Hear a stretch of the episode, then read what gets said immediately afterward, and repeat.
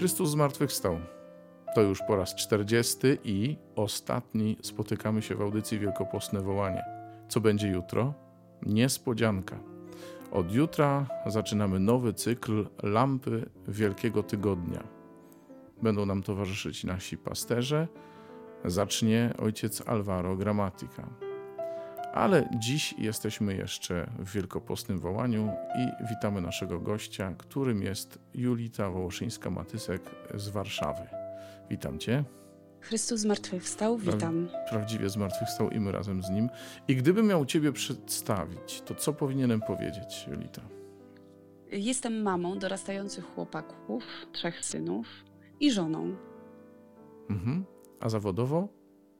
A zawodowo jestem dziennikarzem,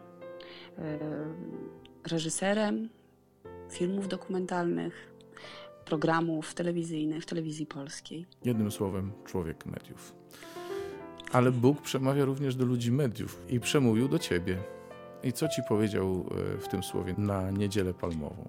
Niezwykłe czytania i bardzo, bardzo bogate, wyjątkowe, niesamowicie wzruszające i dotykające mnie w wielu miejscach. Y, dlatego też nie potrafię mm, jakby się y, skurczyć do tylko jednego słowa czy jednego cytatu. Jest ich kilka i kilka wezwań, które, które odbieram bardzo osobiście do siebie, ponieważ te czytania są takie dla mnie już no, zapowiadające śmierć i aż do śmierci Jezusa i wszystko, co on tam robi, jest po raz ostatni, co mówi do ludzi, do swoich uczniów. I dlatego też jest to dla mnie tak niesamowicie dotykające. I na przykład pierwsza rzecz, modlitwa, która ma być nieustanna cały czas. Jezus mnie wzywa do modlitwy. E, Jezus, który się cały czas modli i nie tylko, że modli się, bo się modli, po prostu się wstawia za mną żebym ja wytrwała, żebym nie uległa pokusie, czy nie upadła w chwili próby. I to jest dla mnie wezwanie też właśnie do modlitwy i do wstawiania się za innymi. Nie tylko wstawiania się, ale też dawania im krzepiącego słowa, tak jak w pierwszym czytaniu jest o tym mowa. Dalej, skoro Bóg wezwał Piotra, by utwierdzał swoich braci, to też czuję się wezwana do tego, by utwierdzać swoich braci, by ich pokrzepiać, by się za nich modlić, ponieważ Jezus się za mnie modli. Więc to jest ta modlitwa, by nie ulec. Dla mnie jest to takie ze strony Jezusa niewyobrażalne, wprost niepojęte zrozumienie ludzkiej słabości, takie kochanie człowieka w sposób tak głęboki, że y, dla mnie niepojęty, bo ja tak ciągle nie potrafię każdego bez wyjątku. Ja ma, mam taki przykład, kiedy miałam okazję być pod dworcem centralnym tutaj w Warszawie wśród bezdomnych. To był taki już późniejszy wieczór i ci bezdomni, y, no tam wolontariusze rozdawali im ciepłą zupę, jakieś bułki, ciepły posiłek. No i dla mnie, no już to nie był pierwszy raz, kiedy byłam wśród bezdomnych, jakiś tam materiał realizowałam.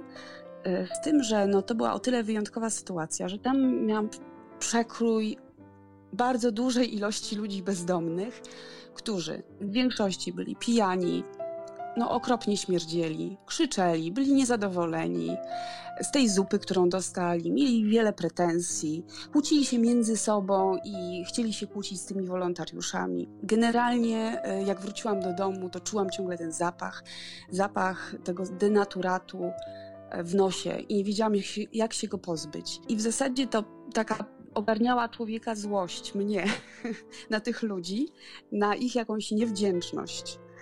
Za to, co, że ktoś do nich wychodzi i chce im coś jednak ofiarować i pomóc. A tutaj w Ewangelii, w czytaniach mowa jest o miłości i wezwanie do niej. Miłości bezwarunkowej, kompletnie bezinteresownej, cały czas.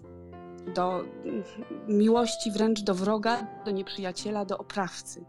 W wypadku Jezusa bardzo mocno. No i czuję się wezwana do takiej miłości, chociaż gdy jestem postawiona w bardzo konkretnej e, sytuacji, jest to ogromne wyzwanie dla mnie, żeby nie czuć obrzydzenia dla jakiegoś człowieka, niechęci do niego, żeby kochać nieprzyjaciół, wręcz oprawców, ludzi, którzy zagrażają mi bardziej, mniej, którzy zagrażają moim dzieciom, no to wtedy już wszystko się we mnie odzywa. Więc jak ich kochać? No i na końcu to jest wezwanie do wybaczenia Jezus w tych czytaniach to wszystko, co często wcześniej mówił, teraz to robi i pokazuje. I to jest dla mnie dlatego takie mocne, dotykające w sposób niewyobrażalny, bo Jezus tutaj nieustannie wybacza i to natychmiast. Wszystkim, których spotyka na swojej drodze w tym czytaniu.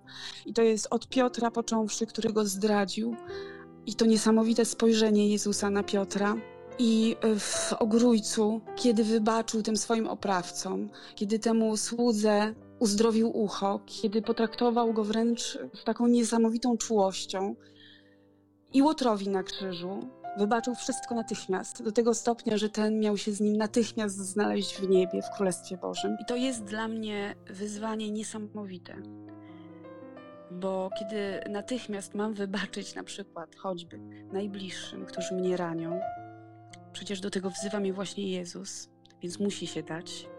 A jest we mnie nieustanna walka, mniejsza, większa, i różnego rodzaju próby, żeby wybać natychmiast, żeby nie chować urazy, żeby nie czuć się poranioną, żeby nie było mi tak strasznie przykro i żebym tak nie pokazywała tego wszystkim. I nie wracać już do tych zdarzeń, które się odbyły, które miały miejsce, które mnie poraniły. Nie wracać do nich, nie wypominać i tak dalej. No i Jezus, który jest niesamowicie posłuszny Ojcu. Jest to miłość niewyobrażalna, która też pokazuje się w tym posłuszeństwie. I, i Ojciec, który daje mu imię ponad wszelkie imię i daje mu swoje królestwo. I Jezus, który obiecuje to królestwo mi osobiście. I obiecuje mi je, że będę z, razem z nim siedziała przy stole, jadła, piła i będę razem z nim królowała. I ta obietnica, jak tak się nad tym zastanowię, nad tym czytaniem, nad tymi wszystkimi wyzwaniami, dla mnie bardzo trudnymi, to wiem, że warto. Modlitwa, żebym, prośba o modlitwę tak naprawdę Jezusa, aby On się modlił za mnie, żebym dała radę, żebym wytrwała, żebym potrafiła wybaczyć, gdy przyjdzie taka chwila próby, największej próby, żebym dała radę, i wiem, że jak On się będzie za mnie modlił, Jezus będzie się wstawiał za mnie, to muszę dać radę. Amen. Amen. Panie Jezus, sprawa, byśmy dali radę. Proszę Cię, aby Julita dała radę i abyśmy my dali radę iść tą samą drogą, którą Ty idziesz, byśmy z niej nie zeszli w tych wszystkich różnych wyzwaniach, które przed nami stoją, zwłaszcza w tych momentach, kiedy czujemy się najsłabsi. Prosimy Cię, Panie, wspieraj nas. Panie, daj, daj siłę nam, daj siłę mi, daj siłę w chwili próby, byśmy ją potrafili rozpoznać i byśmy zawsze widzieli i rozpoznali, że Jezus jest z nami w tej próbie. Tak jak był we wszystkich próbach Piotra, jak był przy Łotrze, jak był przy tym słudze w ogrójcu z odciętym uchem. Panie, Proszę Cię o Twoją obecność, abym potrafiła ją zawsze rozpoznać. Ja bym wiedziała, że damy radę. Amen. Amen. Dzięki Ci, Panie. Maryjo, Matko Nasza, módl się za nami. Józefie Janie Chrzcicielu, módlcie się za nami. Bardzo Ci dziękuję, Julita. Dziękuję.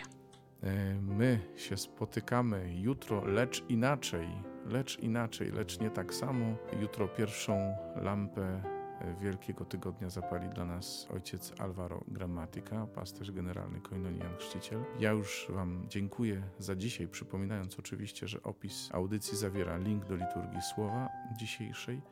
Do usłyszenia, do jutra, mówił Robert Hecyk.